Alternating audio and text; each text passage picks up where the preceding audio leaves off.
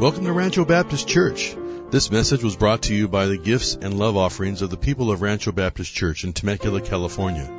Pastor Jason Swanson is our senior pastor here at RBC, and this message was recorded during our regular Sunday morning services. And today Pastor Jason finishes his Christmas series. Today is part five in a sermon he's entitled Proclaimed to the World. Turn in your Bibles to Matthew chapter 2. Today Jason is looking at verses 1 through 12. Let's join Jason now in his sermon. I am Pastor Jason and welcome again to Rancho Baptist Church. We are excited that you have chosen to worship with us this morning. We are continuing a Christmas series and actually this morning we are going to be finishing this Christmas series and I hope that you have enjoyed this, this travel, this walk through God's Word as, as we were preparing our hearts for Christmas and, and maybe you're like me now that Christmas is over you're, you're, you're kind of bummed and depressed a little bit. I, I don't know. Did, did anybody else wake up the day after Christmas and this is how it was when I was little and, and, and this is still kind of continued on. I, I was just a, a little, a little bit down. Why? Because the, the excitement of all the anticipation and all the expectancy of coming up to Christmas is built and, and, and now we, we did it.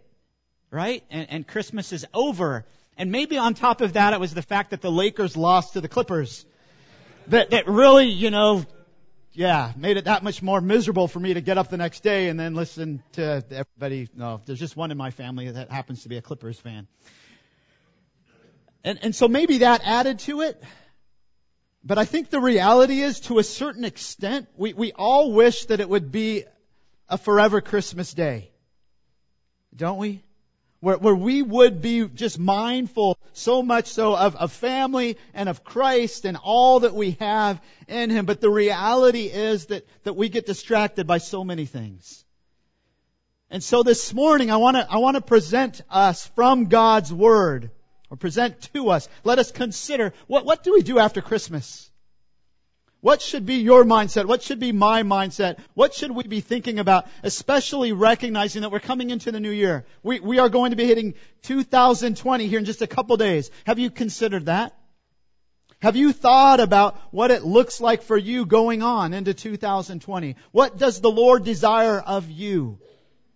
And what we are going to do today is we are going to look at Matthew chapter 2. And we're going to look at the Magi. We're going to look at the wise men. And we're going to watch them. We're going to walk with them in their journey. And as we do that, the first thing that we will see, and this is kind of an overall perspective on, on what the Lord is, is teaching us. He's, he's going to teach us some definite things through the Magi, through the wise men, but what He really wants us to walk away with an understanding of is, is this, that what we've seen in the, in the coming of the king is, is we, we first went back to the prophets, right? And, and we saw from, from way back when, even going all the way back to Genesis 3, that it was always God's plan. It was the intention of His will, of His wonderful sovereign purpose to go ahead and to have someone come who was going to crush Satan.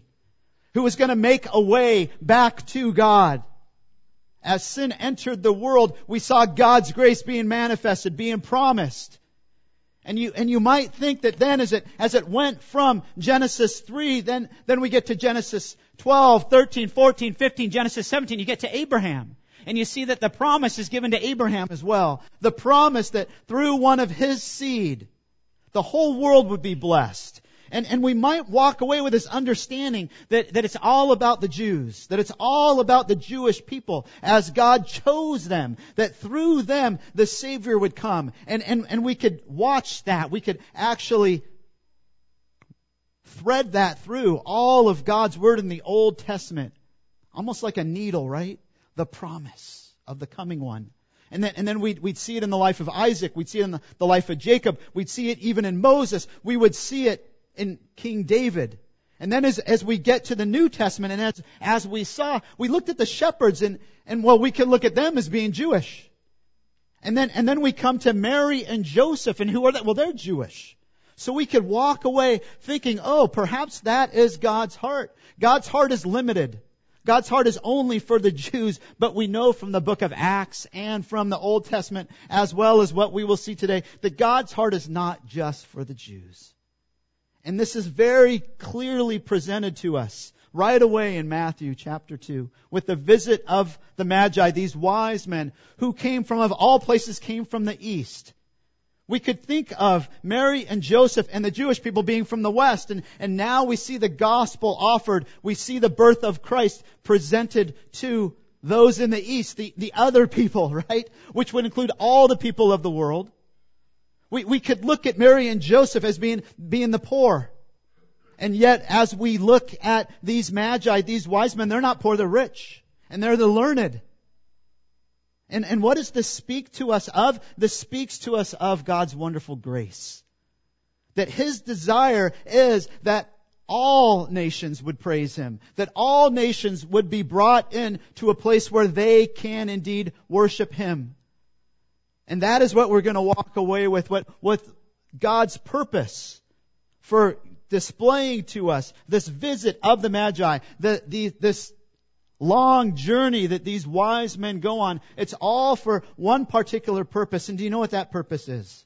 It's not just to follow a star. It's not so that we could talk about a star. It's not even so that we can talk about the wise men. It's so that we could come and we could, along with them, worship this wonderful God. And that's who we are going to see this morning. So turn with me to Matthew chapter 2.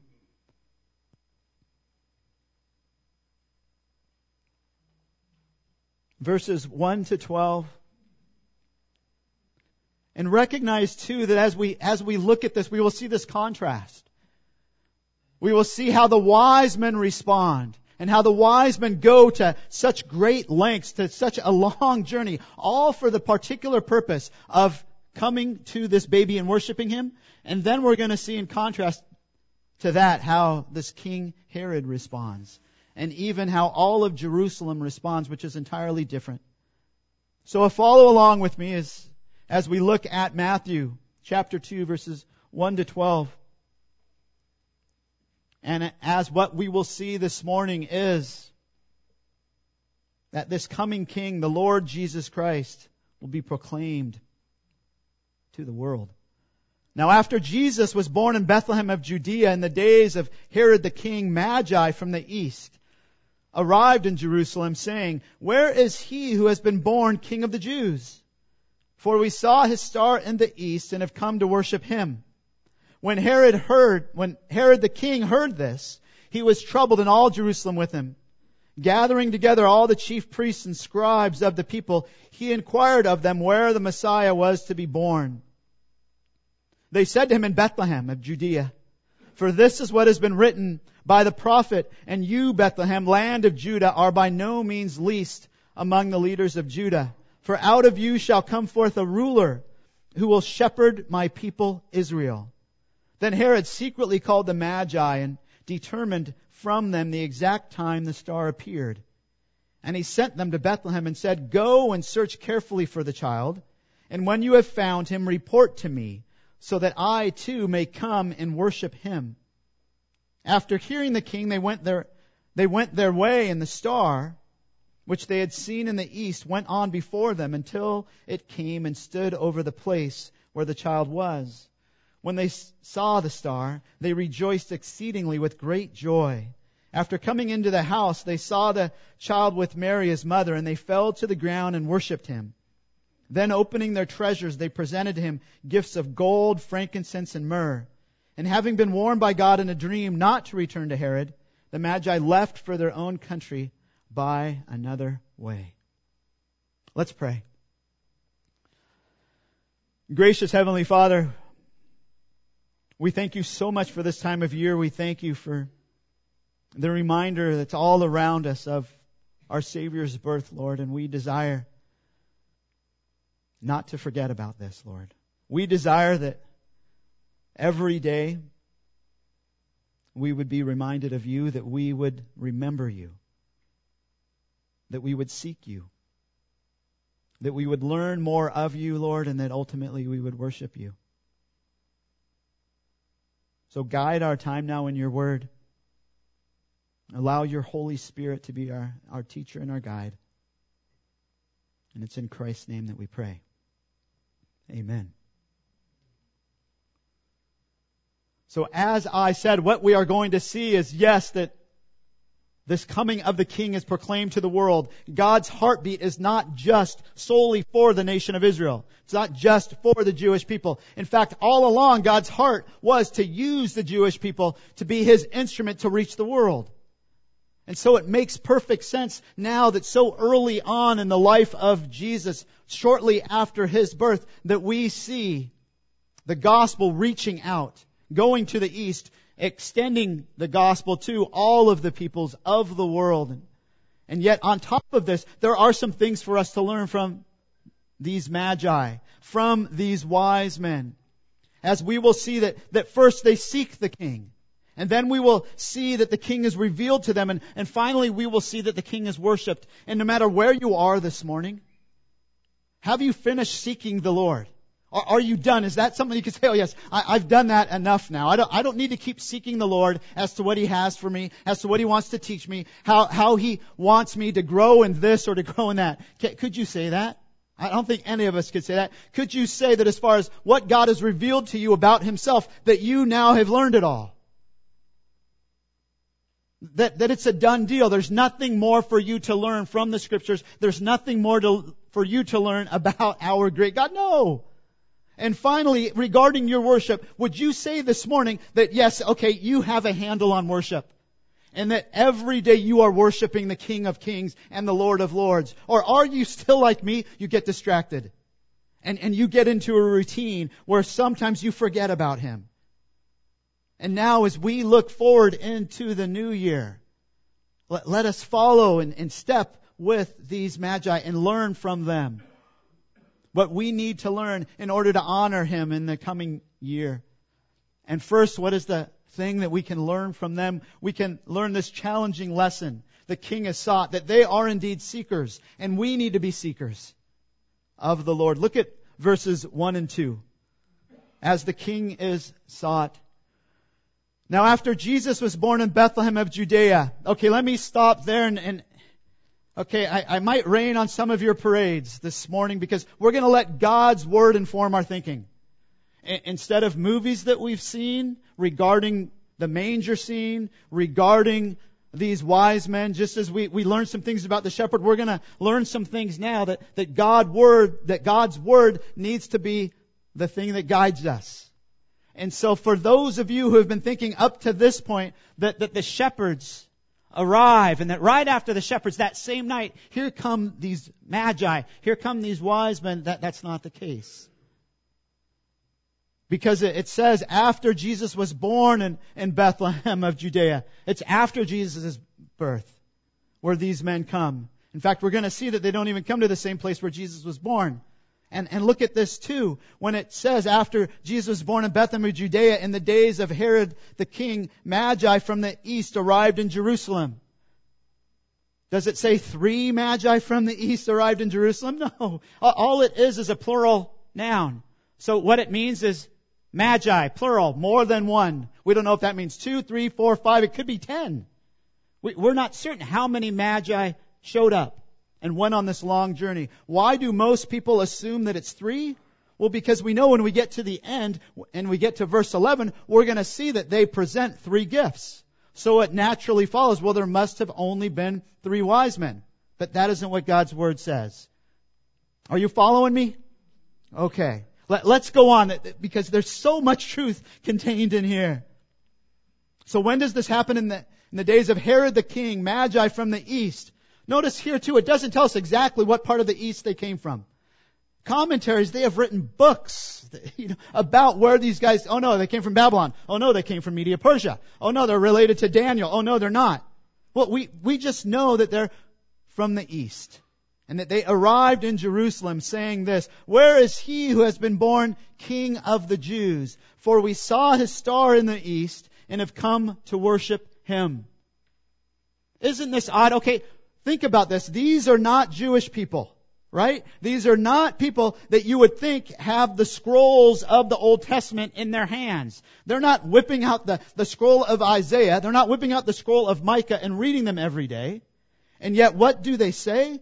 They say, where is the king of the Jews? They have some sort of understanding of the Jewish faith. They knew that a king was coming, that there was a king promised to the nation of Israel who would come. Where do they get this knowledge? We're not told. Why? I believe so that we would know what the most important thing is. And the most important thing about the story is not the, the wise men. It's not whether or not they had, there was three or four or five. There's something much more significant that the Lord is revealing to us. And you might think, oh, I know what it is, Pastor Jason. It's his star. For that's the next thing that we see, right? So we, where is he who has been born king of the Jews? So we're not certain where they learned about this, but they learned about it from somewhere. For we saw his star in the east and have come to worship him. Oh, that must be what this is all about. It's about the star. The star that appeared. And is the star significant? Oh yes, it is significant. And yet where did they learn about this? Because they, they recognize that this star has some sort of affiliation, some sort of significance with this coming king. Yet, even though I looked at commentary after commentary after commentary, and many of them give all sorts of reasons why the star is so important, there's hardly anything in God's Word that points to a star that is going to be the one that, that's going to announce the birth of the King of the Jews, the Savior of the world. And who are these men? They're called magi. What, what does that mean? It, it, can mean two different things. It, it can mean those that are, that are given to like sorcery and, and, and witchcraft. Or it can mean those that are wise men as far as the stars go. That, that look at the stars. That are students of the stars. And obviously in this context, it's, it's not talking about sorcerers or, or witchcraft or anything like that. It's talking about men who study the stars. And isn't God gracious in the way that, that He allows these men to come to an understanding that the King of the Jews has been born? He speaks to them, so to speak, in their language, in the language of the stars, something that they would recognize as oh so significant. And we see this other phrase too where, where it says, okay, so we saw his star. So they, they recognize that this star is related to this king of the Jews. And then, and then they also say this, this, his star in the east. In the Greek, you could, you could translate that instead of in the east as the star that arose. So it could mean that they've been watching the stars every day or every night and, and one particular evening, they see a star arise from the east, and they know that that is the star. That is the star that someone told them about that will be pointing to the King of the Jews. And as a result of, of seeing that, they then know, okay, yes, let's go. But it's not based totally just upon the natural revelation of the star, but it's also based on special revelation that God has made it known to them because they knew about this King of the Jews. So somebody somewhere must have given them some understanding of biblical truth. But in all of this, so is that what's significant? Is, is it the star? Is it the Magi? Is it King Herod, who we, we will see next is important? And I would say no. What, what is truly the most significant thing is the thing that we need to walk away with this morning in an understanding is the reason why they went on this journey. They didn't merely follow after a star. They weren't trying to go and get rich. They weren't going to visit family or friends. It says that they were going in order to worship Him. And notice what they say about this King of the Jew, who, King of the Jews, who has been born King of the Jews, not who will become the King of the Jews. They already recognize by faith that he is indeed the king of the Jews. Not that he will become, and they also recognize that he has indeed been born. They are taking all of this by faith. How about you this morning? As, as you look back and Christmas that we just celebrated, do you truly believe that that represents the Messiah? That that's who Jesus is? That he indeed was a real historical person? And that he was indeed 100% man and he was 100% God? And I believe these men, as little as they know, as they knew, they did recognize that. And just think about what that means to us, right? If these guys who, who were functioning under really a limited knowledge, all that they knew was that there was going to be a coming king of the Jews, born sometime, and that the star had some sort of something to do with him being born. That's all that they knew. How much more so do we know? Because these men were willing to travel all this way and to bring costly gifts. And they were willing to come and worship Him. Should we not be even more so willing to worship Him day after day after day, not just on Christmas, but on every day? And should this not be something that we commit ourselves to, that we consider as we are coming into the new year? Have you thought about such a thing? As we begin our new year this week, what is your attitude towards the Lord coming? Returning. What, what is your attitude towards what the Lord has done for you on the cross? What is your attitude towards worship? What, what is your attitude towards seeking Him? All of these things we can learn from these magi. But you know what makes the journey of these, these Gentile wise men even more incredible? Isn't where they're from, isn't how many there, there were, isn't even the star, but some of what adds even more to it is, is what we see in verses 3 to 6. How King Herod and the, and the rest of Jerusalem responds. Because not everybody responds the way these wise men do. Look at verses 3 to 6. When Herod the king heard this, that these wise men had come and that they were asking where the king of the Jews was born, he was troubled, and all Jerusalem with him. Gathering together all the chief priests and scribes of the people, he inquired of them where the Messiah was to be born.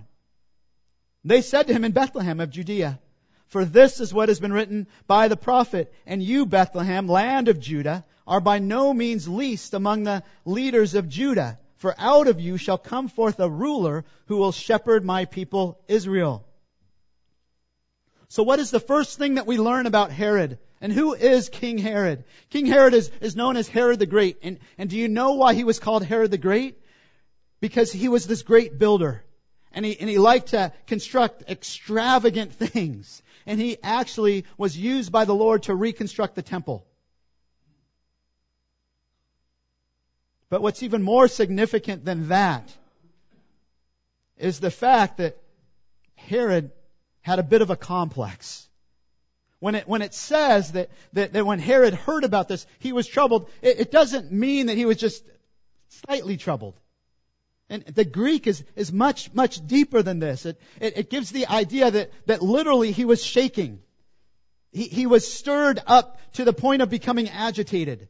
What, why would this agitate him so much?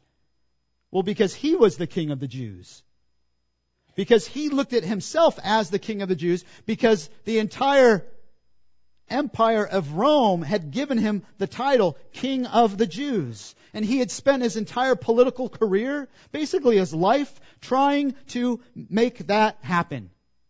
And whatever he needed to do in order to keep himself being the king of the Jew or make him into being the king of the Jews, that's what he did to such an extent that, that when Herod thought his wife was getting in the way, he killed her. When, when he thought his mother was getting in the way, he killed her.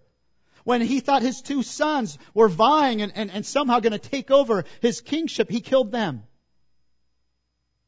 That, that's the kind of man that he was. And, and so then it follows that, that he naturally reacts negatively when he hears that some new king has come into town. Even if it's a king that's just been born, he still wants to do, he wants to stop it. But then look at what we need to learn from Herod. For, for we can learn some things from him. First, we can learn how not to respond. We can learn how not to draw the wrong conclusions because the way that Herod should have responded was he should have just been overjoyed. He should have been excited about a new king of the Jews coming. Because recognize what Herod did understand. Because when he gathers all of the chief priests and scribes together, what does he ask them? Does he, does he ask them, where is this king of the Jews? No, he asks them, where was the Messiah to be born? He recognizes that the king of the Jews that's promised in the scriptures is the Messiah, is the coming Savior. And so he, if anyone, should have recognized, oh man, this is good news. But he doesn't take this as good news. And so you and I, we need to be careful about how we draw the wrong conclusions, how we become fixated on self, because that's what Herod is. He is fixated on himself. That's all he's concerned with is self. That he would keep holding on to his kingship. So much so that, that when it says all of Jerusalem was troubled with him, I don't believe that has anything to do with the coming king. They weren't upset because of what the wise men were asking. I believe that they probably would have been excited to have someone else as their king. But do you know what they were upset about? They were upset that Herod had taken notice. They were upset at the fact that they knew that Herod was going to do something. Because they recognized that, that when Herod gets fixated on something, that you never know what can happen. And so they recognized that they had to be careful how things were going to work out. Do, do you know that, that Herod was, was looked at as such a, a, a crazed, paranoid king that the Emperor Augustus once said this, that it was safer to be Herod's pig than to be one of Herod's sons. That, that's the way that they looked at him.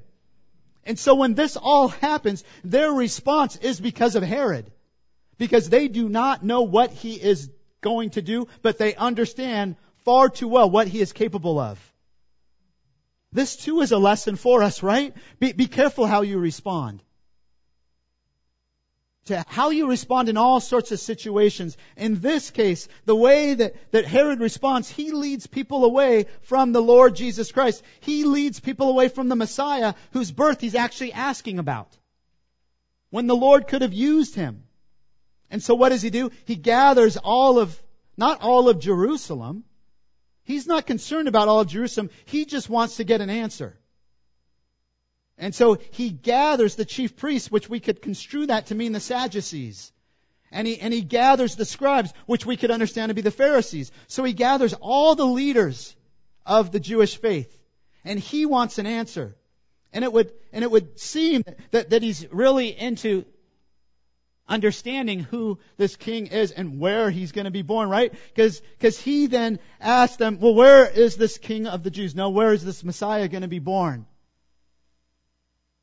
And we see that God in his in his goodness and his providence has allowed all of the people to have this understanding. Do you get that? They don't say, "Oh, we're not certain where this king of the Jews is going to be born." No, their answer right off the top their heads, they don't have to spend a whole bunch of time thinking about it. They know that Micah 5 2 is speaking specifically of the coming king, of the Messiah, and that he's going to be born in Bethlehem. Well, he's already been born in Bethlehem. But where were all these people? Where were the leaders of the nation of Israel when he was born? They didn't believe it. They still don't believe it. In fact, right now they're more concerned about Herod and how he's going to respond than they are about the fact that their Messiah has come. You know why? Because they got distracted. You and I, we get distracted in exactly the same way. But we see that God in His, in His goodness, He doesn't just keep them seeking as he won't do that with us as well. He will reveal himself to us, just as he revealed himself to these magi, to these wise men. Look at verse 7 as we see the king is revealed. Then Herod secretly called the Magi and determined from them the exact time the star appeared. Well, wait, why didn't he just tell them right away, hey, go search for the child in, in Bethlehem? Why does he, why does he ask them about the star?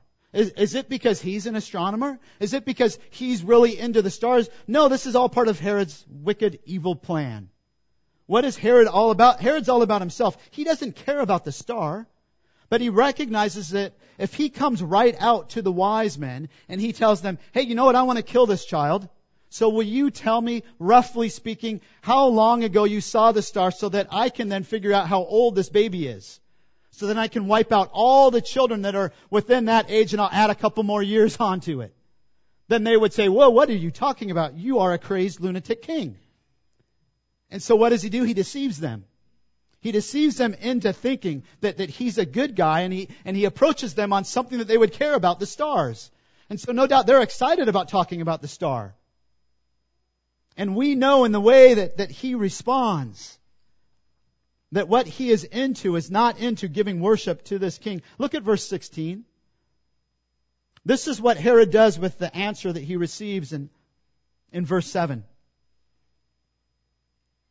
Then when Herod saw that he had been tricked by the Magi, why? Because they didn't go back to him like he told them to that we're just about to look at.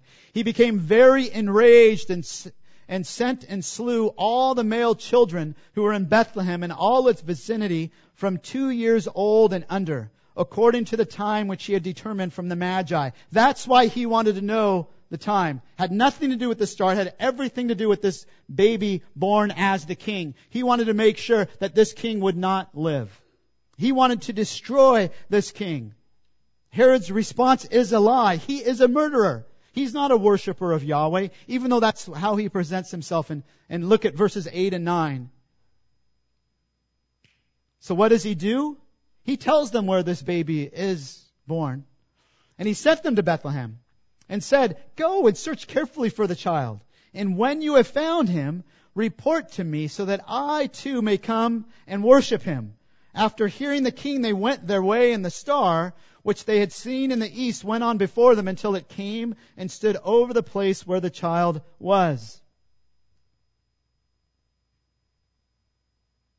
So, so what, what is Herod's plan? Is his plan exactly what he says here? No, he's lying. He's deceiving them, thinking that yes, they will go and they will come back to him and they will tell him exactly where this baby is and he can send his brute squad to go there and to wipe out all children probably in that particular area. But notice how good God is. That God still uses the mean intention of Herod to accomplish his purpose and his will to bring these wise men to the King of Kings so that they can worship him. Notice too how he does it. He uses the star. Once again, this is the first time we see the star come back into focus. Where, where was the star in verses 3 to 8? Right? Where, where has the star been since they made it to Jerusalem? We're not certain. Why? Because the star is not that significant. And, and I would say that the star that we see represented in verses 1 and 2, that, that's just a normal star. And the fact that it rose and that's what they recognize, oh okay, so this star is, is a new star and, and it, but it doesn't lead them, it doesn't go with them. But now what we see here, this is an entirely different kind of star. In fact, I'd say this is like no star that's ever been created. Why? Because this star actually goes before them. It guides them. It leads them from Jerusalem to Bethlehem. What kind of star does that? Only the star that God created to do that does that. And then notice, at least in my Bible, it says that when that star came, that it led them and that it stood over the place where the child was. In, in my Bible, that, that phrase, that the place is in italics. And the reason for that is, is because it's not in the original language. So, so when they translated this and they interpreted it, they, they put that in there because that is what they believe the meaning is. Well, we walk away many times and when we think about the way all of this played out, no doubt because we've seen so many different videos and movies of this, we tend to think of, oh, okay, I got it, Pastor Jason. The star led them, and it was probably about this high, and it just led them, and they kept falling, and then it came right over, right over where Mary and Joseph were, and it went just perched a little bit above the house. And, and cool enough, there's actually a hole in the roof that then, you know, that the light from the star could shine right down onto baby Jesus. I mean, that's a wonderful picture, but it's not true with what God's Word says. All it says is the star led them and then rested or stood over the place where the child was. No, it just says stood over the child. Where the child was at. So, so we don't know if it's, if it's actually just standing over like four or five houses in that particular area, if it's actually standing over Bethlehem, and, and they recognize, oh, okay, so this is where this is going. It's going just like we were told. Man, look at that. And, and the way that we were expecting things to happen, this is exactly the way that it's happened. And it's according to God's Word on top of all of that. Can you imagine the Lord doing this for them? Remember, these are guys that they're all about the stars. And now God in His, in His goodness and His kindness to them, He leads them by a star. In order to reveal to them the most important thing, which isn't the star, the, the King of Kings.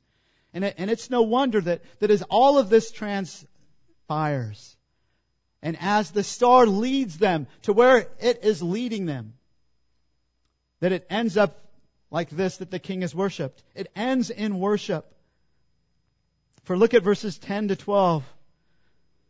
When they saw the star, they rejoiced exceedingly with great joy. Let, let me just stop there. Okay, they're not even inside yet. They haven't seen Jesus yet. They haven't seen the baby. All they've seen is the star. And just seeing the star is enough to cause them to rejoice.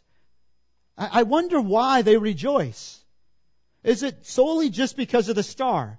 I, well, you, you could take a take it with with that kind of vantage point that they were so much into this one star that it was like their long lost friend, right? And they saw the star in the beginning, then they saw the star disappeared, and now it's back again, and they're like, oh, yes, praise, thank you, Lord, or, or what, whatever they would say up to this point, because we don't even know if they're believers. But, but I would tend to think that it goes deeper than that. Perhaps they, they recognize that, that where the star has led them is exactly what Micah the prophet had said. And so they recognize that, that this God, the God of the Israelites, the God of the Jewish people, Yahweh, that He is a God above all gods, that He is the true and one true God. Because He's not only in charge of what is written in His Word, but He is in charge of all the stars, and He can make a star do something that they know a star normally does not do. And maybe that's why they rejoice. Or perhaps they rejoice because they recognize their journey is at an end. And that, and that they have come full circle. That they are now ready to go in and see what they know they are about to see. In either case, it all points down to verse 11. This is what everything's pointing to. All the rejoicing they're doing in, in verse 10 is nothing compared to what they do when they see the child. And isn't that the way that we are? So many times we get stuck on verse 10. Even in Papua New Guinea, with the people that we work with, you know what they do? They do just as Romans says. Instead of worshiping the Creator, they worship the created thing. So, so don't get mixed up with the star. It's important. It's incredibly cool, but it's not nearly as incredible as the baby. And that's why look at how they respond. After coming into the house, let, let me just stop there. It, it, notice it does say after coming into the manger. Right? If I didn't convince you with the first verse, this must convince you. That this is a different time. This is not when the shepherds are there. They are not in the manger anymore. They have left the manger. They have come to a house. And yet they're still in Bethlehem. So after coming into the house, they saw the child with Mary, his mother, and they fell to the ground. That word is prostrate. They literally went face down in front of this child. Why? Because they recognize this child's greater than the star. This child is God. This is the King of Kings. And they worshiped him. And then opening their treasures, they presented him gifts of gold, frankincense, and myrrh. Now, if you're like me, you might be thinking, are, are these guys saved? Is that what is to be represented here? And it's very difficult for us to know. Why? Because it, it doesn't carry on the story after this. We're not told in 20 or 30, 40 years from now that someone comes and, and they tell about how this baby has, has been raised and that he lived a perfect life and that he died upon the cross. And they didn't die upon the cross for his sins because he was perfect, because he is God. And, and that these magi at that point, they, they bow their, their heads, so to speak, before the Lord and they trust in Jesus Christ as their Savior. That, that's not anywhere. We're not told how they die. We're, we're not told how they're, how they're dressed. All we're told is how they worship, and I believe that even in the way that they worship, it's quite telling. Because first, when they worship, notice, it's accepted. God accepts their worship. But it goes further than that because they don't merely just bow before the Lord and lie prostrate before Him. What do they do? They do something that is totally unexpected. They, they, they brought literally, it's, it's, in the Greek, it's a treasure chest. And they open up this treasure chest. And then, and then they give the Lord something that, that is appropriate, that, that is costly. And I believe in this, this, this speaks to the fact that they must have known who this was. Because look at the free, the three gifts that they give. Of all the things that they could have chosen when they, when they left their own land, and, and it's understood by this that they were rich, they're wealthy men. They could have chosen anything. And they choose these particular three things, and I believe they choose it with purpose. They choose gold first. Why? Not only because gold was used in the construction of the, of the tabernacle, but more importantly because gold was something associated with kings. These, these wise men aren't kings. That isn't what the Greek word means. It means that they are wise according to the stars. They were learned as far as the stars go, but they're not kings. They recognize who the King of King is. Kings, the King of Kings is. It's this one. And so they, they bring him gold tying him in with, with David and all the kings of old. But they don't stop there. They bring him frankincense. You know what frankincense is? It's, it's pure incense. It's what they used in the temple. And if you did it wrong, you'd be wiped out. And it was only to be for Yahweh. And it was something that the priest did. So, so I believe this is, this is speaking to him not only being a king, but he is a priest. And, and then finally, it's, it's myrrh. What, what is that? That, that is used to, to make a, a, a body less repulsive in burial, right? To make it smell better. And in this, you could, you could look at it as one is, okay, this is a king who is a priest who is man, or you could look at it as this is a, a king who is priest and is also prophet. He is one who has come to speak the truth of God's word, just as all the prophets of old did. And what happened to so many of the prophets in the Old Testament? They were killed. They were martyred. And it could be speaking that this Jesus, this Savior that they have come, that they have lied prostrate to, that they are now presenting gifts to, that He is indeed the King of Kings, He is the priest, and He is the prophet. And so could it be that they were trusting in everything that they knew up to this point? Yes. And I would say in terms like that, then as far as the Old Testament goes, and believing in the Savior that is to come, that's what they were trusting in. But let me close with this. What happens with these three gifts? H- have you ever thought about that? I mean, what do they do with them? They had to be kind of awkward and heavy. How do you carry these things? Right? L- look at verse 13. I-, I wonder, and this is pure conjecture, but, but I just wonder if that's, if this is the reason why they came with these gifts practically to help Mary and Joseph. Because look at, look at what happens with them next. Now when they had gone, speaking of the Magi, the wise men, behold, an angel of the Lord appeared to Joseph in a dream and said, Get up, take the child and his mother and flee to Egypt and remain there until I tell you, for Herod is going to search for the child to destroy him. Hey, get out of town right now. Whatever you've got, pack it up and go. Okay, but remember, they were poor. Could it be that Joseph used everything that he had just to get from Nazareth to Bethlehem and they have no money? And perhaps what the Lord did is in His goodness, in His providence, and in His care for Mary and Joseph, He gives them these gifts. So that they could use them not only for the travel to Egypt, but also to live in Egypt until they were told that Herod is dead and they could come back, which was several years. Take encouragement from this. You know what, what is the Lord doing? The Lord is providing for Mary and Joseph through the gifts of others. This should be an encouragement on both sides. We need to trust the Lord in how we give, that we need to give. And that the Lord wants to use the gifts that you give to bless others, and you will never know how significant that gift could be. And on the other side, consider these wise men and how long they walked and how they came and they gave these costly gifts. Why? Because they wanted to adore the King of Kings. Because they wanted to worship the King of Kings. And so that's what they do. Isn't it also interesting to note that I believe if the Lord hadn't stepped in and hadn't warned these men in a dream that they would have gone back to Herod and they would have told Herod exactly what he wanted to hear. But God, He is not fooled even though the wise men were.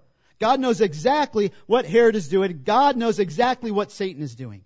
And God was not going to allow His plan of redemption to be stopped, to be swayed, to be tweaked in any way. He was going to accomplish what He purposed to do from the beginning. And this should be an encouragement for us as well. On the one side, it's almost a dis- discouragement. Why? Because Satan hasn't changed his plan. Just as he was trying to destroy Christ back here in this day, he's trying to destroy us as believers today. He wants to trip us up. But we should learn from these wise men. We need to follow their lead. We need to keep seeking the Lord. We need to place ourselves in a position where God can reveal himself to us. That means we need to spend time in the Word. And finally, we need to follow their lead in worship. That we need to continue to give and to worship the Lord. In all that we do, day in and day out, even more so as we are coming into the new year. That we should commit ourselves to being all about seeking the Lord. To being all about having the Lord reveal himself to us, and that we should be all about worship. Now, I have some points to ponder, and you, can take these and, and, and go over them this week. Number one, consider how God speaks to wise men who were astronomers through the stars. What does this communicate about God's knowledge and, and care for men? Isn't that cool? Of all the things that he uses, he, he uses something that they would be so excited about. Something that interested them. He does the same with us. Number two, consider the star that led the wise men to the only one worthy of man's worship, Jesus. Little information is given about the star because the star isn't what's important. What's important is what the star led to worship. God desire, desires our worship. We were created to worship Him. Is there anything in your life which is holding you back or distracting you from worshiping the Lord?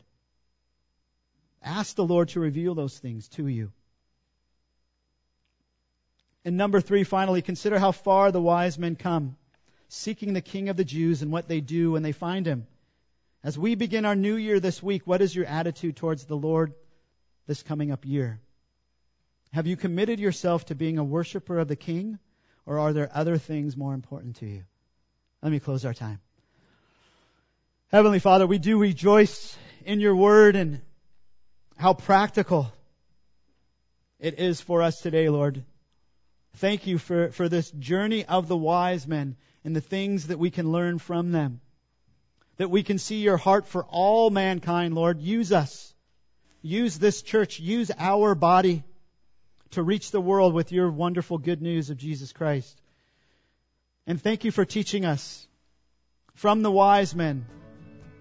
Teach us to seek you more, Lord to want you to reveal more and more of yourself to us. Make us good students. And make us those that worship you in a worthy manner, Lord, as we go from here. In Jesus' name we pray. Amen.